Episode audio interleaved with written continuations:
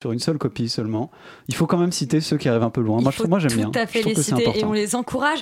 Euh, je tiens quand même à préciser que je viens de vérifier et que c'est un Disney Pixar pour Coco. Euh, maintenant, Léa, euh, Paris. Parisien. Euh, je suis choquée, commente euh, Anak underscore 754 dans l'article du Parisien, un téléfilm avec Sandrine Bonner sur le 13 novembre. En effet, on vient d'apprendre aujourd'hui le début du tournage à Paris de Ce soir-là, un téléfilm pour France 2 basé sur la tragédie des attentats du 13 novembre. Le film racontera l'histoire d'Irène, une voisine du Bataclan qui, le soir du 13 novembre 2015, rencontre Karan, un passant, lui aussi venu porter secours aux blessés qui fuient l'attaque terroriste.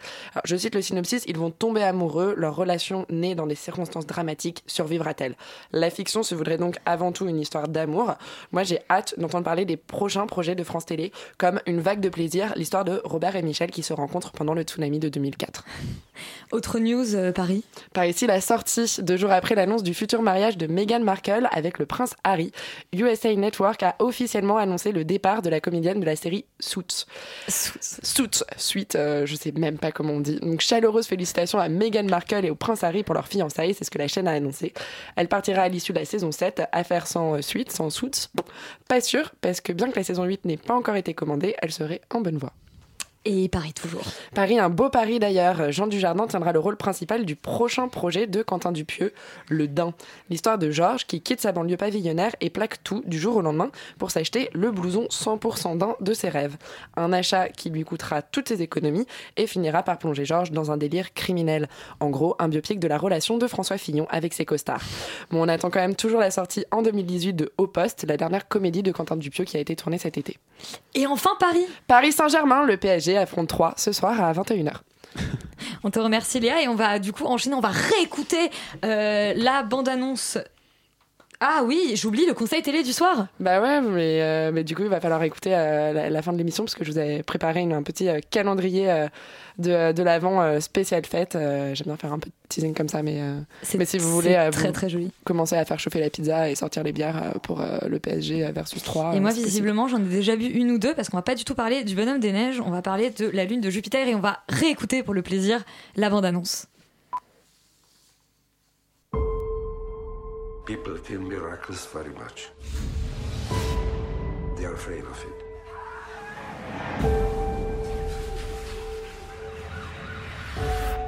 Are you afraid? Yes. No, Le réalisateur Cornel Mudrusko, donc un Hongrois, revient aux affaires après White God, ce film qui voyait une révolution canine des chiens qui décidaient de prendre le pouvoir dans une ville. Laurent, tu l'as vu, qu'est-ce que ça raconte la lune de Jupiter qui était présent à Cannes, on doit quand même le préciser. Ouais, présent à Cannes et qui a même eu euh, le Grand Prix du Nouveau Genre à l'étrange festival. Donc c'est un film qui a un petit peu fait parler de lui. Euh, c'est l'histoire donc d'un jeune migrant syrien qui arrive en Hongrie et qui a un peu, on ne sait pas trop comment ni pourquoi, mais qui a le pouvoir de l'éviter en fait, qui, qui, qui, qui- est un peu Ça comme- arrive, hein, moi ça m'arrive assez régulièrement quand je rentre de soirée, ouais. De l'éviter Ah, bah, Écoute, euh, je, veux- je veux savoir ce que tu prends. Enfin, je veux passer les mêmes soirées que toi, ça a l'air vachement sympa. Euh, et donc, euh, de sa relation avec un médecin un peu louche qu'il prend sous son aile. Au départ pour de l'argent, mais une relation entre les deux un peu, filiale va se créer euh, et un peu, un peu, hum, comment dire, d'admiration euh, réciproque, on va dire, euh, qui est pas inintéressante d'ailleurs. Au final, c'est un film qui est assez étrange quand même, mais qui est plutôt réussi, visuellement vraiment bluffant. Il y a pas mal de scènes, pas mal de séquences qui sont assez virtuoses, extrêmement bien filmées. Euh, de la part de, de la part donc de, ce réalisateur hongrois. Euh, il y a des, vraiment des passages impressionnants. Euh, je, je- moi je suis pas quelqu'un qui regarde les films qui, qui, qui, qui qui suis très touché par les, par les, par les per- performances visuelles mais là je dois avouer que c'était quand même euh, assez, euh, assez incroyable euh, sur certains trucs. Alors que c'est fait dans une économie de moyens assez faible bon voilà enfin je pense qu'il faut quand même il faut quand lui je, dois, lui tirer mon chapeau. Même s'il y a un petit problème technique quand même qui est un peu gênant, c'est l'un des acteurs principaux donc, qui joue le médecin qui s'appelle Merab Ninidze qui est plutôt bon, mais en fait c'est un acteur géorgien. Et donc il ne parle pas hongrois. Et donc il est euh, doublé en permanence en hongrois Oh dans tout le film. Et donc il y a des problèmes de synchronisation labiale qui sont un peu gênants. Et c'est vrai que c'est pas facile de On- passer au-dessus. on a- on sait pourquoi il, a- il était tellement bon, il s'est dit. c'est bizarre. C'est un peu comme Christopher Nolan Non, dans, dans. Dunkerque qui prend un, un français, il parle pas, il dit une phrase, en- enfin il dit un mot en français et il se trouve qu'il a un accent anglais. Bah, écoute, pourquoi, en il était- fait Il était, euh, il était voilà, de double nationalité, moi je n'en sais Bah, rien. Je sais pas. Euh, je me pose encore la question. euh, bon, bref, surtout que le film a été tourné à Dunkerque et donc en fait ils auraient pu trouver n'importe qui qui vivait à Bah Dunkerque. oui, parce que les figurants étaient français en plus, donc non bon. mais vraiment. Ça n'a pas de sens. Euh, Ah, bref, non, alors je sais pas, il n'y a, pas- y a pas vraiment de raison, mais c'est vrai qu'il est bon, il est vraiment très bon. Il arrive à s'en sortir. Il est bon sans le en Sachant, sachant qu'il, non mais il parle quand même anglais pendant une bonne partie du film Ah. aussi parce que le, les- avec le migrant syrien forcément il Oui, parle anglais. Donc, donc là-dessus, il s'en sort mieux, même si je, bon, je suis pas forcément certain que ce soit sa voix non plus, parce qu'en fait, il, il, change pas de voix entre les deux. Enfin bref, en effet, ce qui est logique. C'est un peu comme euh, quand on admire une performance en regardant un film en VF, tu vois, un film américain en Bah, VF, en on fait, a tous. euh, En fait, euh, ouais, mais lui, lui, lui, il est bon, il est crédible. Il est pas, il est pas forcément extraordinaire. C'est pas lui qui fait le film, mais c'est vrai que.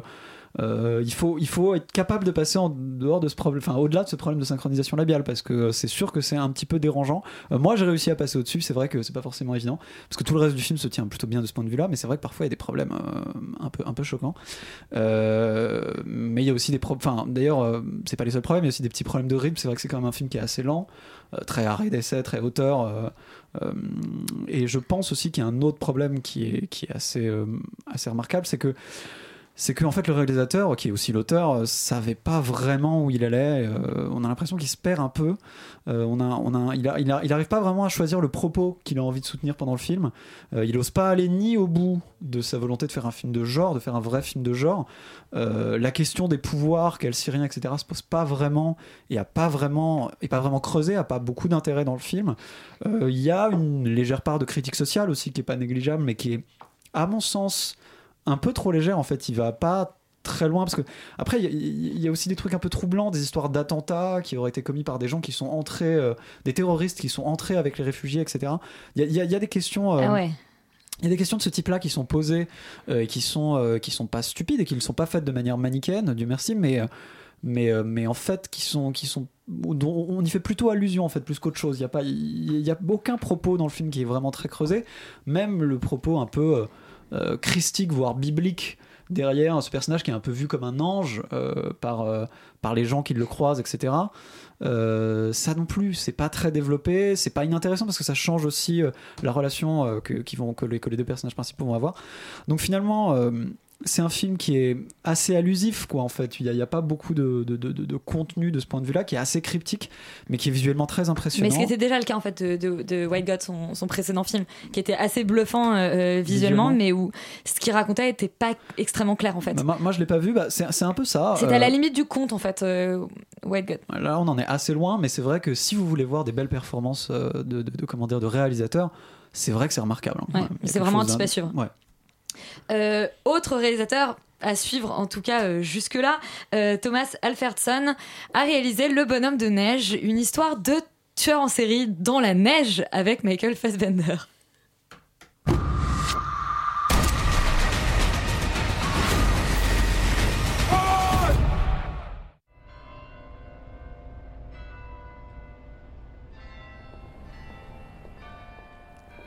Un film qui au départ, euh, voilà, on avait vu une bande-annonce, avait l'air plutôt chouette, et puis ensuite le réalisateur, avant même la sortie du film, C'est Ah. excusé. s'est excusé, a dit voilà, je suis vraiment désolé. Ce film est une bouse. Il a pas- il a Euh, pas- il a pas Il est, il exactement est hyper fort en promo, ce mec. Il Non, non, mais c'était- assez- C'était assez alertant. Euh, Sophie, tu es allée en salle quand même. Quand même. Et oui, quand même. Donc euh, oui, Il a, effectivement. des- il a de quoi s'excuser? Mais alors pas du tout. Alors moi, c'est en fait c'est là que je comprends pas. En fait, j'ai envie de dire, mais Thomas, tout va bien. Genre- Enfin, c'est pas exactement. euh, non, mais c'est j'exagère. Mais en fait, enfin, parce qu'en fait, j'ai- bon, pour habitude de pas regarder les critiques avant d'aller voir un film, quand même a priori. Mais là, donc, ai- malheureusement. Non, mais je les ai regardés après coup quand même, et j'ai vu que vraiment, il s'était fait mais laminer par euh, par vraiment euh, quasiment tout le monde. Enfin, c'est c'est temps, violent. quand tu te lamines d'abord, tu vois, tu donnes un peu le. Oui, c'est sûr que tu donnes un peu le là, quoi. Mais, mais non, c'est, enfin, ça m'a vraiment choqué parce que je m'attendais absolument pas à ce déchaînement, de ce déferlement de mauvaises critiques, enfin même pire que de mauvaises critiques, vraiment de critiques assassines. Alors que vraiment, Assassine. comment Assassine. Creed. Voilà. Merci. Wow, wow, on est allé très loin là. Wow. Elle est venue de loin, surtout. Oui, bon, voilà. Je crois que j'ai pas compris ce que tu. Mais c'est pas grave. La blague venait de loin. Oui, voilà. Bon, Voilà. et donc le film. Et donc le film, euh, le film, non mais voilà, c'est qu'il y a, pour moi, il y a une vraie ambiance en fait. Enfin, il y a clairement un problème de scénario, il y a clairement un, Et c'est ce qu'il a expliqué que j'ai donc je suis allée voir les interviews effectivement euh, qu'il a qu'il a donné. Il a expliqué qu'il y a eu un problème avec la production parce qu'au début c'était donc euh, Martin Scorsese qui devait faire le film, Ouais. ensuite c'était Ridley Scott, ensuite c'est finalement lui qui l'a fait. Et en fait quand la- la- la- le tournage a commencé, le scénario n'était pas encore fini, donc il s'est il y a eu des problèmes de logistique, etc., qui ont fait que il y a plein de scènes clés qui n'ont pas pu être tournées et qu'il a dû se débrouiller pour faire un film potable en salle de montage et que en plus la production apparemment aurait eu en plus le final cut donc que c'est pas non plus exactement son film. Donc enfin vraiment voilà c'est un cas d'école typique de la problématique des, des- de la relation entre producteur et réalisateur à Hollywood je pense. Mais au-delà de ça pour moi enfin donc c'est un, un réalisateur que j'aime beaucoup qui sait créer des ambiances et vraiment enfin moi je, je suis une grande fan des, des films de thriller de suspense enfin Mm. voilà de tout enfin Hitchcock évidemment mais, mais vraiment ce genre de film là qui savent créer une ambiance qui savent créer un suspense c'est- j'adore. Et vraiment dans la taupe c'est ça qui m'avait bluffé c'est que c'est quand même très très rare des films qui euh, qui réussissent jusqu'au bout à créer une tension à créer un retournement de situation à la fin qui soit pas cousu de fil blanc Pour le coup, le pas- scénario était plus qu'écrit puisque c'était une, c'était une adaptation d'un roman mais qui là aussi c'est l'adaptation Oui, d'un mais, roman, en mais sauf que le roman, enfin, euh, le, le scénario n'était pas terminé et le roman Ouais. est. Enfin, je- moi, j'ai- bah, oui, je moi, j'ai pas lu le pas, roman, mais mais j'ai entendu que certains problèmes de structure étaient. Ah oui, déjà dans le roman. Mais c'est pas, voilà, c'est c'est que c'est pas, le problème est donc pas du réalisateur. Enfin, je comprends qu'il qu'il soit extrêmement frustré de cette œuvre qui est du coup, qui, qui, a, qui, qui a dû lui être complètement amputée, tu vois, mais c'est, euh, mais, mais il y a vraiment quelque chose, et donc voilà, il réussit quand même. Et franchement, donc pendant le film, donc j'avais encore, encore une fois vu aucune critique, et je pense que ça aurait biaisé mon regard si j'avais vu des- si j'avais lu des critiques avant. Mais euh, pendant le film, j'avais vraiment, euh, vers jusqu'aux trois quarts environ, l'impression d'être dans un film fleuve très Hitchcockien, avec une ambiance vraiment hyper sourde dans la neige, avec des décors mais absolument splendides. Il y a vraiment une recherche de décors. Oui, ça, ça se passe où? À Oslo, pardon, oui, oui, oui, bah oui. D'ailleurs, pitchons le film, c'est vrai. Euh, c'est, euh, c'est, ça se passe donc à Oslo. C'est un, un, un, un inspecteur de police donc euh, qui, euh, qui apparemment fait partie d'une saga. Enfin, c'est, enfin voilà, c'est un peu un, un, poireau norvégien, un poireau Hercule Poirot, genre, voilà.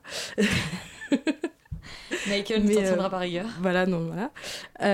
Et, et en gros, qui se retrouve à devoir euh, résoudre euh, une affaire d'un serial killer qui, effectivement, tue des femmes euh, qui, qui ont toujours un lien compliqué avec leurs enfants et leurs maris et qui les tue en mettant en- enfin qui les tue puis ensuite qui met un petit bonhomme de neige devant les endroits où il les a tués pour enfin voilà puis qui joue avec la police qui lui envoie qui envoie des lettres évidemment hyper personnelles au, commissaire enfin donc voilà donc il y a forcément comme comme assez souvent un, jeu qui se met en place entre euh, le commissaire donc qui est joué par Michael Fassbender et, euh, et sa famille dont son ex-femme qui est jouée par Charlotte Gainsbourg et le psychopathe euh, dont je vous dirai pas par qui il est joué parce que sinon c'est pas drôle voilà.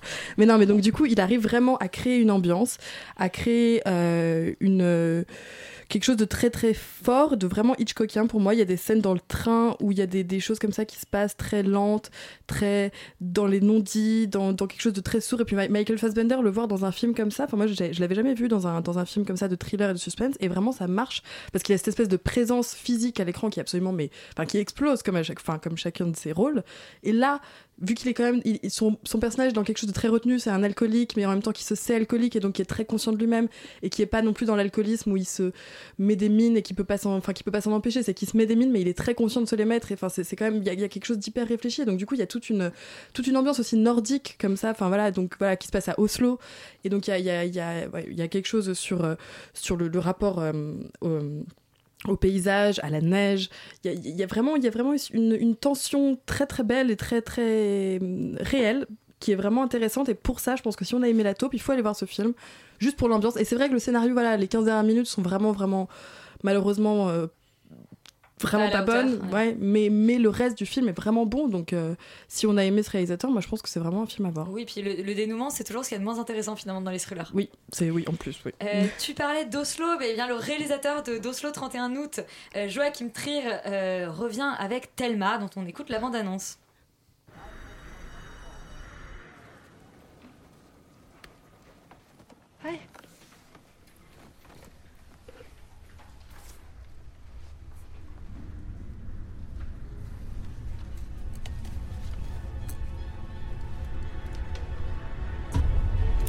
Le quatrième film de Joachim Trier, euh, Thelma raconte l'histoire. Je te vois sourire. Ah non non non non non. Alors je te laisse raconter l'histoire de Thelma. Euh, Écoute, euh, j'ai pas vu le film alors. Euh, c'est l'histoire d'une jeune fille qui vivait dans une famille avec vraiment des, des- beaucoup de principes et très très catho, très enfin, très catho. extrémiste quoi. voilà et qui tombe plus ou moins sous le charme Carrément amoureuse. carrément amoureuse, sous le- d'accord, donc carrément amoureuse d'une d'une jeune d'une autre jeune fille et à partir de là elle développe des. Alors Ah. euh, c'est pas, oui c'est en. Est-ce que c'est Carrie ou pas? Non, pas du tout, pas du tout. Et déjà, alors ça se passe, on continue vraiment sur oui, la- c'est- c'est c'est à Oslo? Non, c'est pas à Oslo. Je- Là j'ai un, un Euh, trou. Il Thelma, est Joachim Trier, c'est norvégien, il il est norvégien, Il est- donc il ça est se passe à norvégien, Oslo. oui, oui, donc il on est est vraiment toujours euh, dans la thématique Oslo. Il était parti aux États-Unis, il est revenu. Et oui, c'est vrai, c'est vrai. Oui, mais non là, donc du coup, il est toujours à Oslo. euh, Enfin, il est revenu à Oslo. Et le film, du coup, se passe euh, donc cette jeune fille qui arrive, euh, qui est d'ailleurs, mais enfin, c'est très problématique parce que, enfin. Bon, bref, Euh, je vais pas, parce que là, je suis en train de faire un parallèle dans ma tête avec le film d'avant, mais je suis pas sûre du coup que ce soit très utile pour la critique de, ce film-là. Mais, euh, mais donc non, ce film du coup parle de voilà de cette de cette euh, jeune fille qui se qui se retrouve à avoir des sentiments euh, donc amoureux pour une autre fille. Et donc évidemment vu sa, sa, son éducation hyper stricte chrétienne forcément ça pose problème. Et et en fait c'est un peu compliqué de parler de ce film parce que du coup Bon, elle, elle, en fait, on se rend compte qu'elle a des, des, espèces de super pouvoirs, mais qu'elle les a toujours eus, en fait, et que c'est quelque chose qu'elle a toujours eu en elle. Et ça, on le sait par des flashbacks, etc. On se rend compte qu'en fait, euh, il s'est déjà passé des choses, etc. et Qui, en fait, et c'est euh, et c'est quelque chose. En fait, c'est très drôle parce qu'on dirait que c'est euh, en fait comme si comme s'il y avait une. euh, Enfin, c'est comme comme si c'était comme si Harry Potter existait. C'est exactement ça que j'étais en train de penser. Je c'est un peu comme Harry Potter quand Hagrid lui dit Mais, Mais Harry, n'as-tu jamais eu des manifestations? Mais oui, c'est exactement ça. En fait, on dirait que c'est une personne qui n'a pas encore reçu sa lettre pour Poudlard qui Putain, et qui attend- C'est un peu déglingué, j'ai l'impression, Poudlard, quand même. hein. Ça a beaucoup changé. Ouais, ça a un peu, oui, ça a beaucoup changé. Mais voilà, il- il- elle, arrive, elle fait des choses bizarres autour d'elle, des choses se passent, les gens viennent, elle, elle attire les gens, des choses disparaissent, il lui arrive des choses bizarres, inexplicables, etc. Et on dirait vraiment que oui, c'est une, une étudiante qui devrait aller à Poudlard et qui comprendra comme Harry que en fait c'est une sorcière. Mais euh, et donc au final, voilà. Et donc c'est un très beau film en fait qui aussi a un petit problème de scénario. Alors Juste voilà. dans les 15 dernières minutes ou euh, un peu plus en amont? Bon, un peu plus en amont, mais c'est vrai que. Pardon. Il y a un petit problème de scénario, de construction, parce que. Pardon. Décidément. C'est vraiment une émission genre hivernale. Tu ça sais. y est, la Sophie, elle a le démon, ça y est, tu sais. C'est bon, moi aussi j'attends Poudlard. Mais euh, non, voilà, c'est, c'est- mais c'est un, un film aussi avec une vraie ambiance, une vraie mise en place de, de quelque chose de très lent aussi et de très mystérieux et de, d'un peu malsain. En fait, je trouve que c'est vraiment. Mais en fait, on peut, ils peuvent se, rejoindre avec euh, le, film précédent parce que c'est un peu le même genre de mise en place d'une ambiance comme ça, mais après au service de deux choses très différentes parce que dans l'un c'est un thriller et l'autre c'est quelque chose qui va vraiment vers le fantastique et l'autre il y a vraiment bah, tout l'univers de Joachim Trier avec avec des plans absolument splendides et des, introductions d'éléments fantastiques et mystérieux, etc. Enfin, avec la, thématique de, l'oiseau qui revient tout le temps, enfin, donc de- des oiseaux qui s'écrasent autour de, de cette pauvre Thelma, et puis à la fin, il y a quelque chose euh, autour de l'oiseau aussi. Bon. Et, et donc, du coup, c'est quelque chose. Et, et en fait, c'est un film qui est sur la méta. Enfin, c'est une métaphore filée pour moi de. de, de, de, De l'homosexualité de- bah, de- du refoulement homosexuel plutôt et, euh, et, qui, est- et qui se finit de manière vraiment positive du coup pour euh, pour euh, pour euh, pour pour, Tellement. les personnes qui peuvent être refoulées enfin voilà enfin qui peuvent se sentir refoulées dans leur homosexualité et euh, et donc du coup c'est vraiment un film qui est hyper intéressant sur ça sur euh, comment euh, filer une métaphore voilà autour du refoulement homosexuel. Et, et c'est pas du tout quelque chose qui est traité de manière lourde ou euh, appuyée ou euh, forcément euh, très compliquée etc enfin évidemment il y a le côté chrétien donc bon forcément c'est un peu facile et il y a évidemment aussi l'influence d'un père un peu enfin pas sadique mais enfin oui c'est quand même un peu sadique etc donc bon ça aussi c'est un peu facile mais c'est quand même c'est un peu Virgin Suicide. oui mais alors dans Virgin Suicide il n'y avait pas de refoulement Non, non, non, non, mais il y avait un refoulement Ouais. de la sexualité en Oui, général. de la sexualité. Mais là, c'est vraiment le refoulement homosexuel. Et, et, et voilà. Et donc, c'est vraiment quelque chose de très réussi. Et il réussit aussi à faire, à mettre en place une esthétique et, une, et un suspense comme ça qui est vraiment très, très, très, très réussi et très maîtrisé. Et est-ce que son incursion dans le fantastique euh, rachète, on va dire, son expérience américaine qui avait été jugée, c'est pas mon point de vue, mais comme, euh, comme vraiment assez catastrophique avec Louder Than Bombs, Alors- rebaptisé Back Home en France? Oui, mais je l'avais pas vu moi ce film, donc je peux difficilement parler par rapport à ce film-là. Bah, Je vais le défendre alors, voilà. Mais bah voilà, bah défends-le. Mais en tout cas, moi je trouve que c'est. Donc pour moi, il a pas chuté, donc pour moi, il reste égal. Il, il- il change évidemment, mais c'est. euh, Non, mais c'est vraiment un, un très bon film, un, un film super intéressant. Et, et puis, vraiment nouveau, novateur. Enfin, vraiment, pour moi, c'est pas, c'est pas tous les jours qu'on voit des films comme ça. Eh bien, un film qu'on espère aussi novateur et passionnant, euh, l'expérience interdite. Ah, on va demander d'enchaîner. Tu fais quelque chose ce soir? Est-ce que tu veux t'éclater avec moi? Courtney Holmes. Je suis un peu surpris. Mais ok, j'accepte. À minuit, au sous-sol, niveau C. Alors, on fait quoi? Je voudrais que tu arrêtes mon cœur. Je tiens à préciser que quand Stéphane met le bande-annonce en VF, c'est un message codé pour dire qu'il veut tracher le film même quand il est pas là. Tu Ouais, vois, il a voilà, choisi que ce soit en VF. Euh, voilà, bon bah l'expérience interdite, c'est l'histoire de cinq euh, personnes. On est cinq dans ce bocal. On pourrait tout à fait tenter cette expérience nous aussi. Ah qui ouais, veulent découvrir ce qui se passe après la mort. Fasse ça juste après l'émission. Euh, Laurent, J'adore. alors, Bah, euh, disons qu'après avoir, vu le commence par soupirer s'il te plaît. Merci. après avoir vu le film, j'ai clairement pas envie de faire partie de ce petit groupe. Euh, voilà, euh, pour des raisons assez simples. C'est que les personnages que l'on voit dans ce film sont d'une enfin, vacuité sidérante. C'est-à-dire que ce sont, on ne le comprend pas, ce sont des coquilles vides, ce sont des, des stéréotypes euh, tristes et sans intérêt. Pourtant, Ellen Page, c'est loin d'être une actrice voilà, euh, il y a- inintéressante. y a Nina un- je suis moins Il y a convaincue. un, il y a un pas casting qui est pas dégueulasse. scandaleux. Les, les acteurs sont pas mauvais, même les jeunes qui sont pas, pas très connus dedans. Enfin bon, il y a quand même Ellen Page et Tina Dobrev, mais il y a deux trois autres seconds couteaux. Il y a Kiefer Suther- Sutherland qui fait un petit rôle, qui a vraiment lui, besoin d'argent. très perdu. hein, Et Kiefer. ils ont, oui, ils ont complètement pompé d'ailleurs, euh, d'ailleurs Dr House parce qu'il joue un médecin euh, euh, acariâtre. Euh, Ah non oui. mais dans, dans, dans, dans le dans le film, c'est- il joue un médecin euh, acariâtre et dur qui se balade avec une canne. Donc bon, autant dire que dans le genre pompe, on est allé assez loin. C'est vraiment genre ouais faiblard quoi. Pas de personnage digne de ce nom. Ils sont même d'ailleurs assez incohérents parfois. On a vraiment du mal à entrer en empathie avec eux.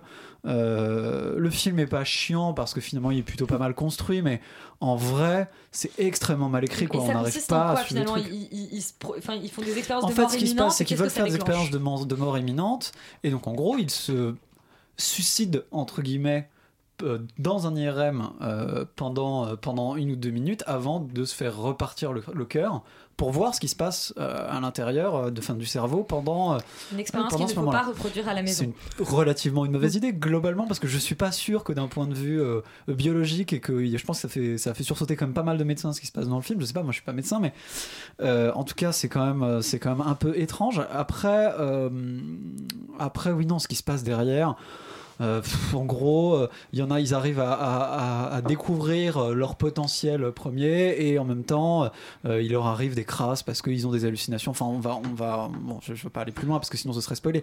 Mais bon, euh, au-delà de Ouais, ça, je euh, pense que tu peux spoiler un peu, non? bah, c'est-à-dire que voilà, ils sont, ils sont poursuivis par leurs démons en Oui, fait voilà, en venant. Et, euh, et c'est d'ailleurs, c'est d'ailleurs un peu flingué quoi. C'est vrai, il y, a- il y a vraiment un sous-texte moralisateur Ah, oui, assez, nul, assez dérangeant même. Ah oui, très dérangeant. Et puis, et puis vraiment, en plus, mais, mais B à bas, enfin, c'est c'est nul, quoi. C'est vraiment. euh, voilà, alors, euh, t'as fait ça de mal quand t'étais- quand t'avais 16 ans, etc. Donc, cette personne-là va revenir te hanter, même dans tes. Enfin, il y a un truc hyper culpabilisateur et complètement euh, moral chrétien. On reste quand même ah dans la thématique. Harry Potter, quoi. Le mec, euh, c'est Voldemort, euh, enfin... Oui, mais Harry Ouais, Potter, c'est mais- quand même mieux. Non, mais il y a- y a- un peu- Sauf que ce serait Harry Potter qui aurait, qui aurait avorté. Mais ce soir, à Extérieur Nuit, on parle de, de bonhommes de neige qui poursuivent des gens, d'oiseaux qui poursuivent des gens, euh, maintenant de- d'espèces de, vieux De démons. vieux euh, démons, ouais, ouais, ouais. Non, C'est le cinéma du 21 e siècle. Ah là là, c'est ouais. fou. hein. On est hanté 21e par notre siècle. passé. Méditons sur cette phrase. Alors, non, Non, mais mais moi, je veux savoir un petit peu plus. Ah non, quand vous parliez de, de la, de, de la, de la, fin, cette idée vraiment de culpabiliser, euh, vous faites en fait euh, référence à un, un sous-texte qui est sur le Oui. sur l'avortement. Ah oui, oui, oui, autres. oui, oui, il y, a- il y a aussi ce sous-texte-là, oui, c'est vrai, oui, oui, il y a bien sûr ça. Ah, donc il y a euh, Christine Boutin qui revient aussi les hanter. Mais euh, elle est co-scénariste du film. C'est c'est- Ah, c'est une des meilleures voilà. actrices du film d'ailleurs. D'ailleurs, oui, ça marche très très bien. Non, mais oui, il y a des, bah, évidemment un discours hyper culpabilisateur oui, sur, euh, sur l'avortement, mais aussi sur. Bon, voilà, tout- tous, ils ont fait quelque chose euh, de, de plus ou moins euh, grave et de plus ou moins qui est plus ou moins leur responsabilité en final, et, et, euh, ils doivent s'excuser et ils doivent expier leur, euh, leur euh, péché, ils doivent aller euh, dire pardon à la personne pour être euh, expiés de, ce- de ce qu'ils ont fait, etc. Et, euh, et oui, c'est vraiment, enfin, il y a, il y a vraiment pas grand chose à retenir de ce film. Enfin, vraiment, il y a.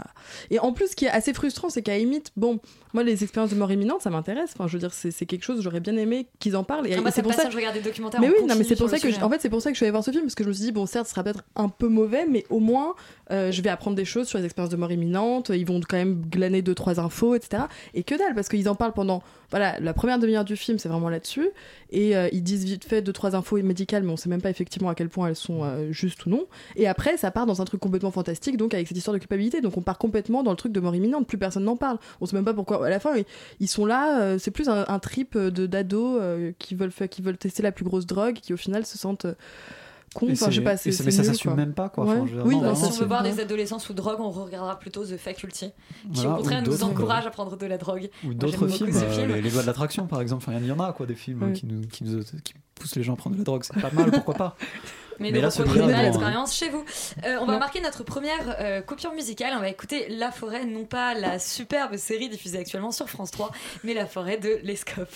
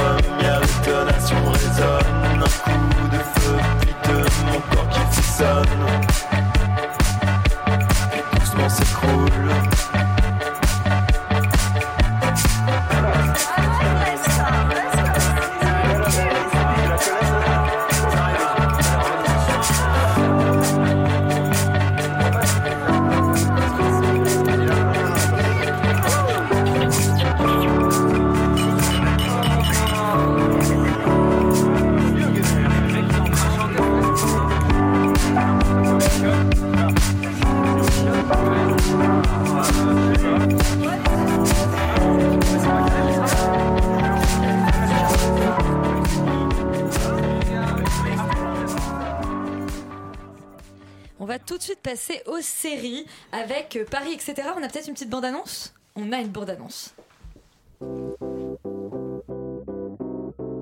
La Parisienne, parmi tous les articles de Paris, quel que soit son milieu social, elle a un naturel qui est un style. Ah, bon anniversaire. Je t'emmerde. Et oui, le style naturel de la parisienne. Léa, Sophie, Laurent, vous êtes toutes des parisiennes. Euh, Paris, etc. raconte le les destins croisés de cinq femmes interprétées par. En fait, je vais, pas- je vais pas balancer tous les noms parce que ça va être relou. Je vais plutôt, Léa, te laisser, euh, te laisser nous, nous, nous entamer cette chronique parce que d'une série qui t'a profondément. Qui m'a qui m'a qui m'a Parlé. qui m'a parlé euh, pareil etc c'est l'histoire de Marianne Mathilde Nora Alison Jill leurs mecs leurs gosses leurs tafs leurs emmerdes etc etc enfin des beaux portraits de femmes on a la blonde la brune la timide la passionnée la raisonnable l'emblairable etc etc ce qui est sympa c'est qu'on intègre vraiment leur quotidien et pas seulement le côté euh, métro boulot dodo euh, etc etc un casting incroyable avec Zabou Bretman Anaïs de Moustier Valéria Bruni-Tedeschi Nadia Yadi et euh, etc. etc. et Lou euh, Roy le Collinet. Voilà, un peu cliché, un peu maladroit, mais avec de beaux moments, comme cette scène, cette scène du texto. J'ai envie de t'enfiler, grosse pute. Bon, alors, dit comme ça, c'est sûr, vous pouvez pas trop comprendre, mais j'avais envie d'y faire allusion parce que moi, j'adore dire des gros mots à la radio. Et avec tout ce qu'on interdit en ce moment, entre l'alcool, la pub, la clope, la drogue, etc., etc., euh, j'allais pas m'en sortir. Moi, j'ai dit ça une fois dans un entretien d'embauche. C'est mal passé. Ah, t'es pas une vraie parisienne, alors. C'était avant ou après le moment où t'as dit que t'avais les mains baladeuses avec les stagiaires Euh, C'était à peu près en Alors, même on temps. a notre propre Weinstein, c'est super. Je suis le, je suis le Weinstein de Radio Campus. C'est vrai que tu... en fait on n'a plus le droit de faire ce genre de blague, ça devient très très gênant. Euh, Sophie, toi qui es parisienne depuis toujours, est-ce que ce Paris etc. Est-ce que tu t'es reconnue dans ces personnages qui prennent le métro comme toi? C'est fou, ils prennent le métro comme moi, j'adore. Ils font du Euh, Vélib aussi. Oui, euh, ah, moi je fais pas de vélib. Hein. Et ils font du stop, enfin, ils se font ramasser. Je sais euh, pas faire de vélo. Elles se font ramasser Ouais. par des mecs un peu ivres aussi. euh. Ça, Comme ça- Laurent. ça, je- Mhm. J'évite quand même de faire ça. En général, ça, ça finit pas bien. Oh. mais euh, non, non, mais écoute, euh, bah, j'ai trouvé ça, euh, comment dire, euh, pas pas fou. hein. Voilà, ça m'a pas. je trouve c'est sympathique à regarder. C'est pas.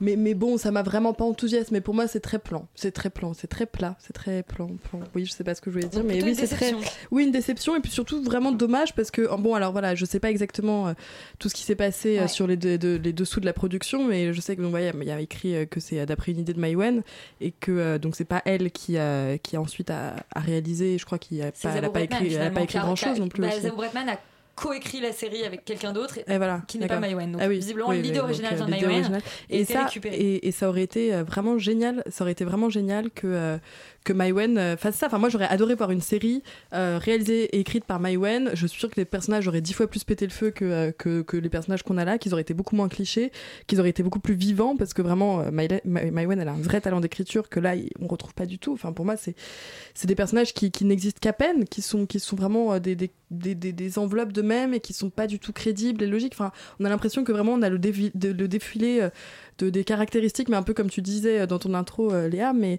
le défilé de caractéristiques, donc celle-là, elle sera passionnée, elle sera comme ci, elle sera comme ça, elle sera comme ça. Et donc voilà, dès les trois premiers épisodes, ben, on a bien compris comment serait qui, etc.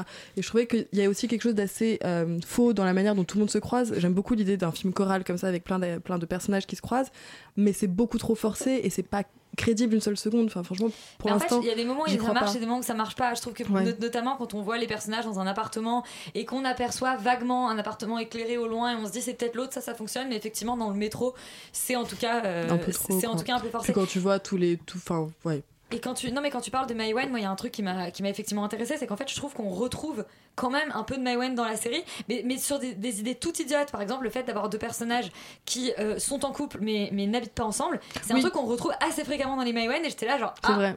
ah le personnage. Mais euh, aussi, on peut rappeler que là, on, on a pu voir que les trois premiers épisodes euh, qui étaient diffusés sur Canal Plus lundi soir. Euh, qui sont sur Canal Play. et qui sont disponibles sur Canal Play. Euh, c'est vrai que c'est c'est c'est un peu moi j'étais un peu déçue aussi euh, de de ce que parce que la série avait l'air quand même assez prometteuse mais euh, mais on est encore que à la moitié euh, de de la série qui a qui comporte euh, Euh, non, il y en a 12. il y a qui- ah, bon, au premier tiers alors. Du coup, il y a les intrigues qui se mettent aussi en place petit à petit. L'épisode pilote va présenter un peu les héroïnes, mais finalement présente pas du tout les liens qu'elles peuvent entretenir, entretenir les, les unes avec les autres. Il y a ce côté, il y a cette question de la relation, moi, ce qui m'intéresse, et je, je vais continuer à regarder la série pour ça, c'est cette question de la relation entre Valéria Bruni-Tedeschi et Anaïs de Moustier, Moi je sais. qui semble, euh, qui semble. ok, merci bon bah du coup, euh, Ah, moi, voilà, bah, moi, j'ai fermé ma gueule. Euh, non, mais en tout cas, on, on nous suggère qu'elles se connaissent, mais euh, on n'en sait pas vraiment plus. Donc c'est vrai que je pense qu'il faut peut-être laisser sa chance à la série de laisser s'installer, euh, s'installer un peu, euh, un peu le Ouais. mystère. Oui, mais il n'y a pas une ambiance, tu vois. C'est ça qui. Non, il qui- y a pas. J'ai pas, pas dit non plus que c'était. Ouais. Je dis juste que je, je pense que. Que pour l'instant, en tout cas, j'essaye juste de rappeler à, à nos auditeurs qu'on a, on a pu voir que trois épisodes et que, euh, Non, et ouais. que peut-être que ça se Mais rattrapera un je- petit je peu par la suite. parce que je trouve que le troisième épisode qui a été diffusé euh, ce lundi était le plus intéressant des trois, celui sur la nuit blanche, celui où, où, pour le coup je trouve qu'il y avait une, une petite ambiance et on sentait quelque chose. Après effectivement c'est une série qui marche par à coup en fait. Il y a des, il y a des, il y a des moments qui marchent, Oui. il y a des moments qui marchent même très bien et Moi, je trouve Mais- que toute la scène avec, Ah, avec euh, la scène avec Anaïs de Moustier, justement, qui, qui rentre complètement bourrée de Ouais. soirée et qui passe un moment euh, avec un mec qui, euh, qui lui propose de la ramener en voiture parce qu'il n'y a pas de taxi, il n'y a pas de Uber parce que c'est la nuit blanche. Euh, je trouve que ce moment est extrêmement bien joué. On, on critique. ouais, euh, Je, je trouve que- qu'il y a un problème d'écriture, il y a un problème de rythme, il y a vraiment un problème de construction, mais que c'est quand même porté par des actrices qui sont euh, qui jouent extrêmement Ouais. euh, extrêmement bien.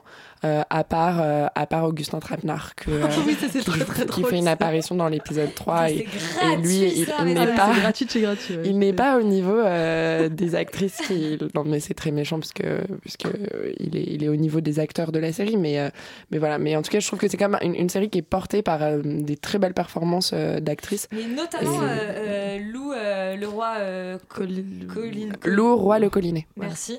Euh, euh, qui interprète Alison, donc la, la, je- la plus jeune, la Benjamine de, de, de ces cinq femmes qui débarquent à Paris, qui elle, donc du coup, euh, euh, est alsacienne et, et découvre complètement la capitale. Et je trouve que vraiment, c'est c'est un personnage. Ouais. Bah, Non? Bah, en fait, Bah, j'ai trouvé. bah, elle est pas vraiment parisienne, donc. euh, Non, non, ah non, c'est pas du tout ça. Mais non, mais c'est. euh, non, je suis vraiment d'accord avec vous pour le dire que les actrices font des super belles performances. Et effectivement, la scène avec Anaïs de Moustier, le moment où elle s'énerve, quand le mec, en fait, au final, s'avère être un, gros connard. Et euh, voilà. Et là, là, quand elle s'énerve, il y a un vrai truc de cinéma. Elle joue bien. C'est vraiment. Ah, c'est- là, tout d'un coup, en 5 minutes, Ouais. j'étais vraiment prise dans le truc, quoi.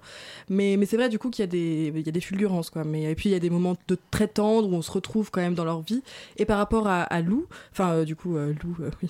Enfin. Lou Roy Le Collinet. Lou Roy Le Collinet. Et Qu'on avait c'est- vu dans Trois souvenirs de ma jeunesse. Et oui, oui, oui. Et, et son personnage, donc Alison. Là, je trouve aussi, désolé, mais un nouveau problème d'écriture, mais vraiment terrible, et de, et de aussi de d'autocentrisme un peu parisien. Ouais, de Sur- clichés Ah, sur le FN clichés. en Mais c'était Ah mon oui, non, Dieu, ça- quoi. ça- ça, non, mais c'est pas possible cette Mais- scène. Enfin, vraiment, c'est pas possible. Je suis désolée parce qu'il y a quand même une. elle- au cours Ah, d'un dîner, donc, euh, elle Ouais. dit, elle dit, euh, oui, moi, je- mes parents euh, votent FN, donc en gros, je peux comprendre le FN. Et puis il y a des choses qui disent qui est vrai. Et moi, je veux vrai. bien, moi, ça, ça m'intéresse d'entendre pour une fois un personnage jeune défendre, jeune, cool, sympa, etc. Tu vois, parce que d'apparence, elle a l'air cool, sympa et tout. Ouais. Enfin, tu vois, défendre une thèse FN de manière intelligente, pourquoi pas, tu vois. Enfin, moi, je suis, moi, ça m'intéresse et je veux dire, défends, à des, vas-y, tu vois. Et tandis que là, ils lui mettent dans la bouche des mots, mais vraiment, mais d'une bêtise, mais rare. Et, et même les électeurs FN, je- enfin, je veux dire, et je trouve que c'est juste, ça, ça- ça- ça renforce alors- cette espèce de préjugé contre, contre comme ça, le, le- les, les- les- ça, ça renforce le fossé je- en fait ouais, entre les électeurs pas FN. enfin, je, je comprends Je tout trouve à que fait politiquement, c'est très ça, moi, problématique, Moi, en fait. je l'ai vu un peu différemment. Je l'ai vu justement. Je me suis dit là.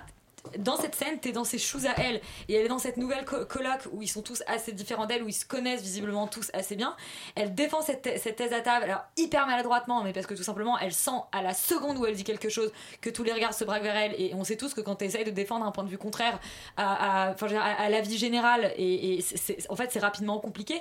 Et je trouve justement qu'il y a un truc un peu intéressant dans cette scène parce que ils sont tous hyper violents et ils la jugent, mais, mais c'est assez terrible. Mm. Et en fait, on sait tous qu'on aurait été à leur place à eux. Et le fait de nous avoir mis dans son, de son point de vue et de l'avoir partir est mal, je trouve, je trouve que du coup, cette scène fonctionne, mais alors plus. Tu vois, au du Oui, point de je- vue je comprends ce du- que tu veux du dire. spectateur Ouais. que du point de vue du Mais- personnage. Mais c'est vrai que moi, je l'ai pas ressenti comme ça, même du point de vue du spectateur, parce que moi, je l'ai. enfin, C'est vrai que c'est pas idiot du tout ce que tu dis, mais euh, mais mais je trouve. Enfin, il y a vraiment. C'est un- c'est une scène à double tranchant. Du coup, il y a, cette possibilité là que tu dis, et je trouve qu'il y a aussi la possibilité quand même de voir vraiment ça comme euh, juste. De la- de- de- un gros cliché et euh, du coup une problématique politique qui est vraiment pas Après, euh, pas- après c'est vrai qu'il y a quelque chose dont on n'a pas encore parlé au niveau de la réalisation, c'est que la série invoque aussi des images d'archives de Paris. Oui. Des images d'archives qui, euh, la première fois que ces images apparaissent, c'est le jour de la rentrée des classes, dans le premier épisode, on va avoir des images d'archives de la rentrée des classes dans les années euh, 80, euh, ou même un peu avant. Et, euh, et c'est vrai qu'au départ, on se dit, mais c'est quoi? C'est un flashback? On comprend pas trop. Ça, enfin, pour moi, en tout cas, j'ai trouvé que ça arrivait un peu peu comme un cheveu sur la soupe. C'est un peu bizarrement amené, Et voilà. dans la Et, bande-annonce. Mais... et après, ça va, ça, va, ça va rythmer un peu les épisodes, mais de façon, j'ai trouvé euh, finalement très maladroite. Enfin, Il y a des moments où c'est c'est très justifié, c'est très beau, et en effet, ça va complètement avec le propos, et des moments où c'est vraiment genre. euh, tellement euh, évident et puis tellement euh, en décalage avec le, le rythme du récit que euh, tu te demandes pourquoi pourquoi avoir fait ce, ce choix-là dans la narration. Je, je suis complètement d'accord avec toi, d'autant Ça plus que- n'apporte que rien. la- Enfin, pour la- moi, personnellement, ça n'apporte rien. La bande-annonce est très réussie justement parce qu'on voit euh, euh, ces femmes se comporter comme des parisiennes actuelles et on entend tous ces clichés, etc. euh, collés et du coup ça marche, en, ça marche en décalage. Et effectivement, dans la série, je trouve que il y a, oui, il y a des moments où ça fonctionne et des moments où juste on est là, mais c'est une redite, c'est forcé. Bon, en gros, on est, on est Ça tous les trois, pas, hein. on est toutes les trois euh, assez d'accord pour dire que on sauve les comédiennes, qu'on laisse un peu de temps à la série, mais que c'est pas du tout abouti, quoi. Non, non, il y a vraiment un vrai problème d'écriture et Maïwen quoi. Maïwen. Moi j'aurais rêvé ou- voir une série euh, comme ça. tu. Euh, on va tout de suite enchaîner avec euh, alors notre ami Stéphane, je vous le disais, il nous a placé des petites blagues là comme ça dans la musique et les bandes annonces. Il a fait une interview aussi les amis, il a interviewé Juan Sebastian Meza, le réalisateur de Los Nadier qui sortira la semaine prochaine. On les coupe tout de suite. Tout d'abord, j'ai lu que le, le titre du film, le titre qui est Los Nadier, en fait, c'est le titre d'un poème. Pourquoi vous pensez-vous que l'écrivain en fait a choisi ce titre, Los Nadier, pour parler d'une communauté de jeunes qui vit en Colombie? Tout d'abord, en fait, je dirais que le, titre euh, de ce poème, c'est le titre d'un écrivain colombien qui s'appelle Eduard Galeano, qui parle des Los Nadier comme en fait les, exclus d'un système économique. En fait, qui dit que ce sont des gens qui ne sont pas capables d'a- d'accéder d'accéder à la richesse en fait. Mais moi, j'ai essayé de le réinterpréter parlant des, petits riens de l'os nadier, des petits riens de la, de la vie quotidienne en fait, des artistes qui travaillent dans la rue. Et ce sont des choses qui sont un petit peu trop peu accessibles pour les gens et les- auxquelles les gens ne pensent pas assez en fait. Et c'est un peu comment en sortir de ça. Donc je dirais que l'os nadier en fait ne, ne parle pas des gens en fait, mais on ne parle pas des personnages, mais plutôt des choses que ces personnages font. Oui, bien sûr. On parle de ces choses pour qui, en fait, pour beaucoup de gens ne veulent rien dire, mais qui pour moi sont des choses très intéressantes. C'est des jeunes, en fait, qui, avec cette même dynamique, ont une dynamique sociale complètement différente. En fait, en faisant ces choses-là, ils ont une dynamique d'insertion que les gens négligent souvent. Ils sont un petit peu exclus, en fait, pour cette raison-là, mais je ne pense pas que ce soit une bonne chose. Oui, en fait, ce film, euh, ce film, c'est une. Il m'a semblé que c'était une expérience que vous aviez vécue vous-même. Il pensait que c'était un voyage que vous aviez fait et que je me demandais si les personnages que vous avez dépeints dans votre film, en fait, dans cette routine, c'est une chose que vous avez pu observer? Est-ce que c'était une chose autobiographique, en fait? Est-ce que vous avez vécu la même expérience ou pas du tout?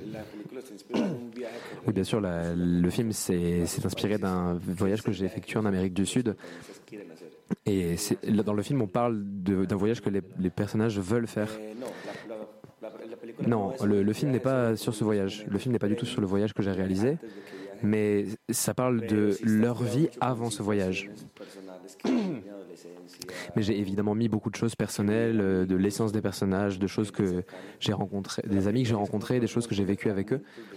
Et euh, il y a, en fait, le film, c'est vraiment des fragments des choses que j'ai vues, que dont j'ai fait l'expérience, mais je n'ai pas eu envie que ce soit, je n'ai pas eu envie que ce soit vraiment un, portrait trop, trop personnel. Comme ce sont des scènes quotidiennes, en fait, que vous, des scènes où on voit les personnages évoluer avec leurs parents, où on voit évoluer les personnages avec euh, des, des problèmes qu'ils ont dans la rue, euh, on les voit évoluer face à la violence. Comment avez-vous écrit ces situations? Est-ce que vous avez Comment vous, vous êtes, avez-vous trouvé votre inspiration? Est-ce que c'était des choses que vos amis ont vécues? Est-ce que ce sont des choses que vous-même avez vécues? Oui, bien sûr. euh, avec cette- ce film, je ne parle pas de, de choses qui sont très loin de ma vie. Ce sont des choses que tous les habitants de Colombie euh, voient. Les, tous les habitants de Medellín, la ville dont je viens, euh, vo- voyons, euh, voyons dans ce film. Moi, j'ai d'ailleurs étudié dans la même université que ces personnages. C'est l'université qu'on voit dans le film. Ce sont des choses que tous les habitants de Medellin euh, peuvent voir. Et ce film est plein d'anecdotes que mes amis ont vécues. Ce sont des choses, ce sont des sentiments que, que j'ai moi-même vécus. Tout cela signifie quelque chose pour moi, en fait. C'est quelque chose qui est très important. Et, pour moi, j'ai j'ai l'im- l'impression qu'autour de ces anecdotes, il est nécessaire de recontextualiser, de reparler de choses que les gens vivent tous les jours. Et ces expériences-là, ce sont des choses que j'ai absolument voulu raconter. Ces, choses d'exclusion, de violence, sont des choses dont j'ai voulu parler. Est-ce que c'est une chose, euh, est-ce que c'est quelque chose de très très récent euh, à Medellin Est-ce que c'est quelque chose qu'on peut vraiment beaucoup observer à, à Medellin, cette exclusion? Oui.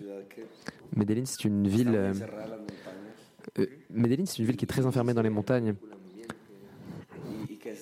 Et c'est une ville et cet enfermement en fait pour la ville de Medellin se, se voit se voit énormément, se voit dans la mentalité, se voit beaucoup.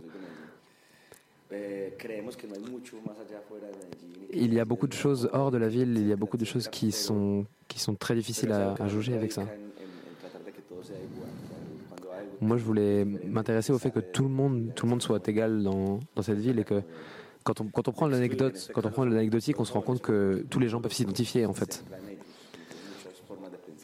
Beaucoup de formes de pensée, beaucoup de, choses que l'on que l'on étudie en fait montrent qu'il ne faut pas se, conventionner, se cantonner à une observation générale. Et dans le film, ça parle beaucoup de, musique et il y a un groupe audio qui est un groupe de punkcore. Comment avez-vous rencontré ce groupe en fait, dont la musique fait beaucoup écho euh, à vos propos précédents? Parce que je crois que c'est un des acteurs du film qui joue dans Audio. Comment l'avez-vous rencontré en fait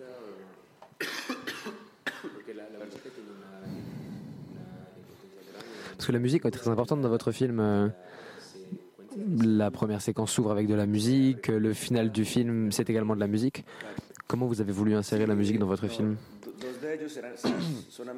Oui, euh, audio, euh, chanteur d'audio, en fait, c'était un ami euh, bien avant que ce soit dans dans le film Felipe que j'ai rencontré dans le casting. En fait, c'est moi je jouais dans d'autres groupes à l'époque et j'ai rencontré Felipe au moment du casting et en fait c'est une amie d'une amie d'une amie qui m'a recommandé euh, de rencontrer Felipe et avec qui euh, j'ai tout de suite accroché. Et en fait, c'était comme si euh, c'était comme un, rencontrer comme un ami en fait. Et avec l'équipe du film, on a écouté la on a écouté euh, audio et ce groupe de punkcore et on a, on a tout de suite aimé en fait. Et je joue dans un groupe euh, également, oui c'est vrai. Est-ce que c'est un groupe de punk aussi? Oui, oui, c'est un groupe de, punkcore, mais j'ai joué dans trois ans dans un groupe. euh, mais je, je ne connaissais pas Felipe. Je, je connaissais pas Audio non plus. Je connaissais d'autres groupes qui jouaient dans la région, mais mais oui, je connaissais exclusivement des groupes de Medellin, ouais. Et, et la scène punk, en fait, a beaucoup, plus de 30 ans à Medellin. C'est une scène très importante. C'est un style de musique avec énormément de, d'ancrage et de tradition dans la, dans la ville de Medellin. C'est une musique très importante. Je pensais que c'était très important que le public, que les, les spectateurs de mon film puissent pouvoir écouter cette musique pour pouvoir s'identifier. C'est une, une, une forme euh, très importante de narration de la jeunesse de Medellin. C'est une forme très importante euh, pour pouvoir euh, raconter pleinement ce qui se passe en fait. Et hum, pendant ce voyage que vous avez fait euh, pendant dans, dans six pays, j'ai lu dans une interview que vous avez vous avez dit que pendant le voyage vous avez pendant le voyage que vous avez fait en fait j'ai entendu dire que vous avez le sentiment de découvrir complètement le- les pays que vous traversiez et de redécouvrir votre pays. Et qu'avez-vous découvert de Medellin, si je peux me permettre, qu'avez-vous découvert de votre ville en allant dans d'autres pays? Eh bien, en fait, euh, initialement, on est. Le voyage m'intéressait beaucoup parce que, en fait, j'avais pas vraiment d'idée de ce que je pouvais découvrir hors de ça, mais l'exclusion de, de Medellin et toute cette, toute cette exclusion et tout ce contexte un peu oppressant m'a poussé à voyager, en fait. Et ça fait partie de mes grandes inquiétudes à propos de la ville, c'est que et quand je suis allé en Argentine, quand je suis allé en, en Argentine, j'ai voya- voyagé jusqu'en en Bolivie et en Bolivie j'ai re-rencontré ces personnes et je me suis rendu compte que le voyage euh, donner des cercles, des cercles de gens assez, assez proches finalement. Et ça m'a beaucoup intéressé, euh, en fait, à savoir sa- sortir de, cette montagne euh, qui était mon, lieu de vie, à sortir de, cet environnement qui me paraissait être un environnement clos. En fait, ça, ça m'a paru très important. Ça fait sept ans en fait que j'ai fait ce voyage. C'était en, en 2010. Ça devait être un voyage incroyable. Oui, oui. Et, et euh, moi j'avais fait un voyage similaire et c'est vrai que j'ai vu dans votre film beaucoup de, de choses qui résonnaient avec, euh, avec mon voyage. Mais euh, peut-être la dernière question que je voudrais vous poser c'est c'est au début du film en fait on, on montre un tatouage. On parle beaucoup de tatouage en fait parce que dans ce couple, au début du film, on, voit que le, compagnon fait un tatouage à sa, à sa compagne. Comment vous est venue cette idée en fait de montrer le tatouage dans le film? Parce que bah, c'est comme une écriture en fait, c'est une trace, euh, une trace de ce couple euh, sur le sur le corps. Oui, le, le tatouage. euh, quand j'ai connu l'actrice, en fait, elle l'avait déjà ce tatouage. Et en fait, ce tatouage disait Imagine. Et l'idée m'a plu beaucoup en fait. Ça, me- ça me semblait faire énormément écho avec cette idée de imaginer le voyage, imaginer la sortie. euh, et je- en fait, j'avais envie de remontrer cette imitation en fait, de, de vouloir remontrer euh, l'ancrage dans le corps. Et en fait, c'était pour moi aussi une autre euh, manière, comme la musique, de raconter en fait ce qui se passait dans la vie de ces personnages et ce qui se passait dans ce film. Et vous, est-ce que vous avez des tatouages? Oui, j'en ai un sur euh, l'avant-bras et c'est une caméra. Une caméra sur l'avant-bras. On va terminer avec euh, le calendrier de l'avant de Léa. Et oui, parce que je vous le disais en début d'émission, euh, pour ceux qui sont euh, fatigués des jeux de ballon, des stades, des supporters qui crient ici, c'est Paris, etc., etc. Bref, pour ceux qui ne regarderont pas PSG 3 sur C8 euh, ce soir, je vous propose comme conseil cinéma ce soir sur France 4 à 21h05, Casse-tête chinois de Cédric Lapiche, la fin de la trilogie, ou sur Arte à 20h55 parce que c'est habituel de recommander à Arte la leçon de piano de Jane Qui était la Palme d'Or de 1993. Mais je ne vais pas vous quitter seulement là-dessus, je vais vous faire mon petit calendrier de l'avant télé, puisque euh, vendredi nous serons le 1er décembre, et donc euh, je vais vous proposer tous les films à voir euh, pour ce mois de décembre jusqu'à mercredi prochain. Alors ce vendredi 1er décembre, on commence en douceur avec les Enfoirés Kids sur TF1 à 21h. Alors pourquoi en douceur? Parce que nous, en France pour Noël, on n'a pas la chorale à la porte, mais on a les Enfoirés à la télé. Bref, ça change pas vraiment du reste de l'année. Samedi 2 décembre, je vous propose une mélodie de Noël avec Maria Carré sur HD1 à 21h. Est-ce qu'il est vraiment nécessaire d'en dire plus? C'est quand même un, film dont il y a Noël dans le titre et des gros morceaux de Maria Carré à l'intérieur. Je pense que c'est pas forcément la peine de détailler plus. Euh, dimanche 3 décembre, je vous propose 50 nuances de grès à 21h sur, euh, sur TF1. Euh, 50 nuances degrés Mais c'est pas un film de Noël, Léa T'as, mais t'as complètement foiré ma vanne. Merci Elisabeth. Euh, moi, je pensais que c'était un film de Noël parce que j'avais vu le Père Fouettard et la Vierge Marie à l'intérieur, mais apparemment c'est plutôt un, vieux boulard euh, un peu euh, un peu dégueulasse. Mardi 5 décembre, je vous propose de regarder sur NRJ12 euh, Arthur et les Minimoys à 20h55 comment des tout petits êtres sur une toute petite chaîne ne vont pas réussir à sauver à sauver l'empire de Luc Besson. Un beau conte de Noël. Merci Elisabeth. Euh, Je suis perdue. Elisabeth foire complètement ma chronique alors que j'avais ce que tu préparé. racontes. Ouais, non mais c'est bon, genre on peut s'arrêter là. Merci pour cette très belle émission et je vous propose du coup, comme je vous ai pas parlé de lundi 4 décembre, de regarder la suite de Paris, etc. Puisqu'on a commencé par ça. Merci Léa et on pardon j'ai en fait j'ai eu une absence j'ai dû faire un AVC en direct. Euh, on va C'est l'expérience interdite d'Elisabeth YouTube. on va euh, tout de suite enchaîner. Alexandre qu'est-ce qu'on va écouter? Parce que bien sûr vous restez sur Radio Campus Paris. Qu'est-ce qu'on va écouter dans Tout foutre en air? Non, j'avais envie d'un petit silence, moi aussi. T'avais Euh, envie qu'elle te ruine ta, ta passerelle ou pas? Parce qu'elle est, elle est On va- bien on va lancée là. écouter, euh, on va écouter, on va, on va recevoir Black Bones. On est hyper content. Ça fait à peu près 8 ans qu'on n'a pas fait d'émission. On revient, euh, on n'a pas grandi, mais, mais on est très content. Et c'est l'heure. On est dans 5 secondes Black Bones avec un live euh, acoustique exclusif. et alors on reste absolument 21. 21. Radio Campus Paris. 21h.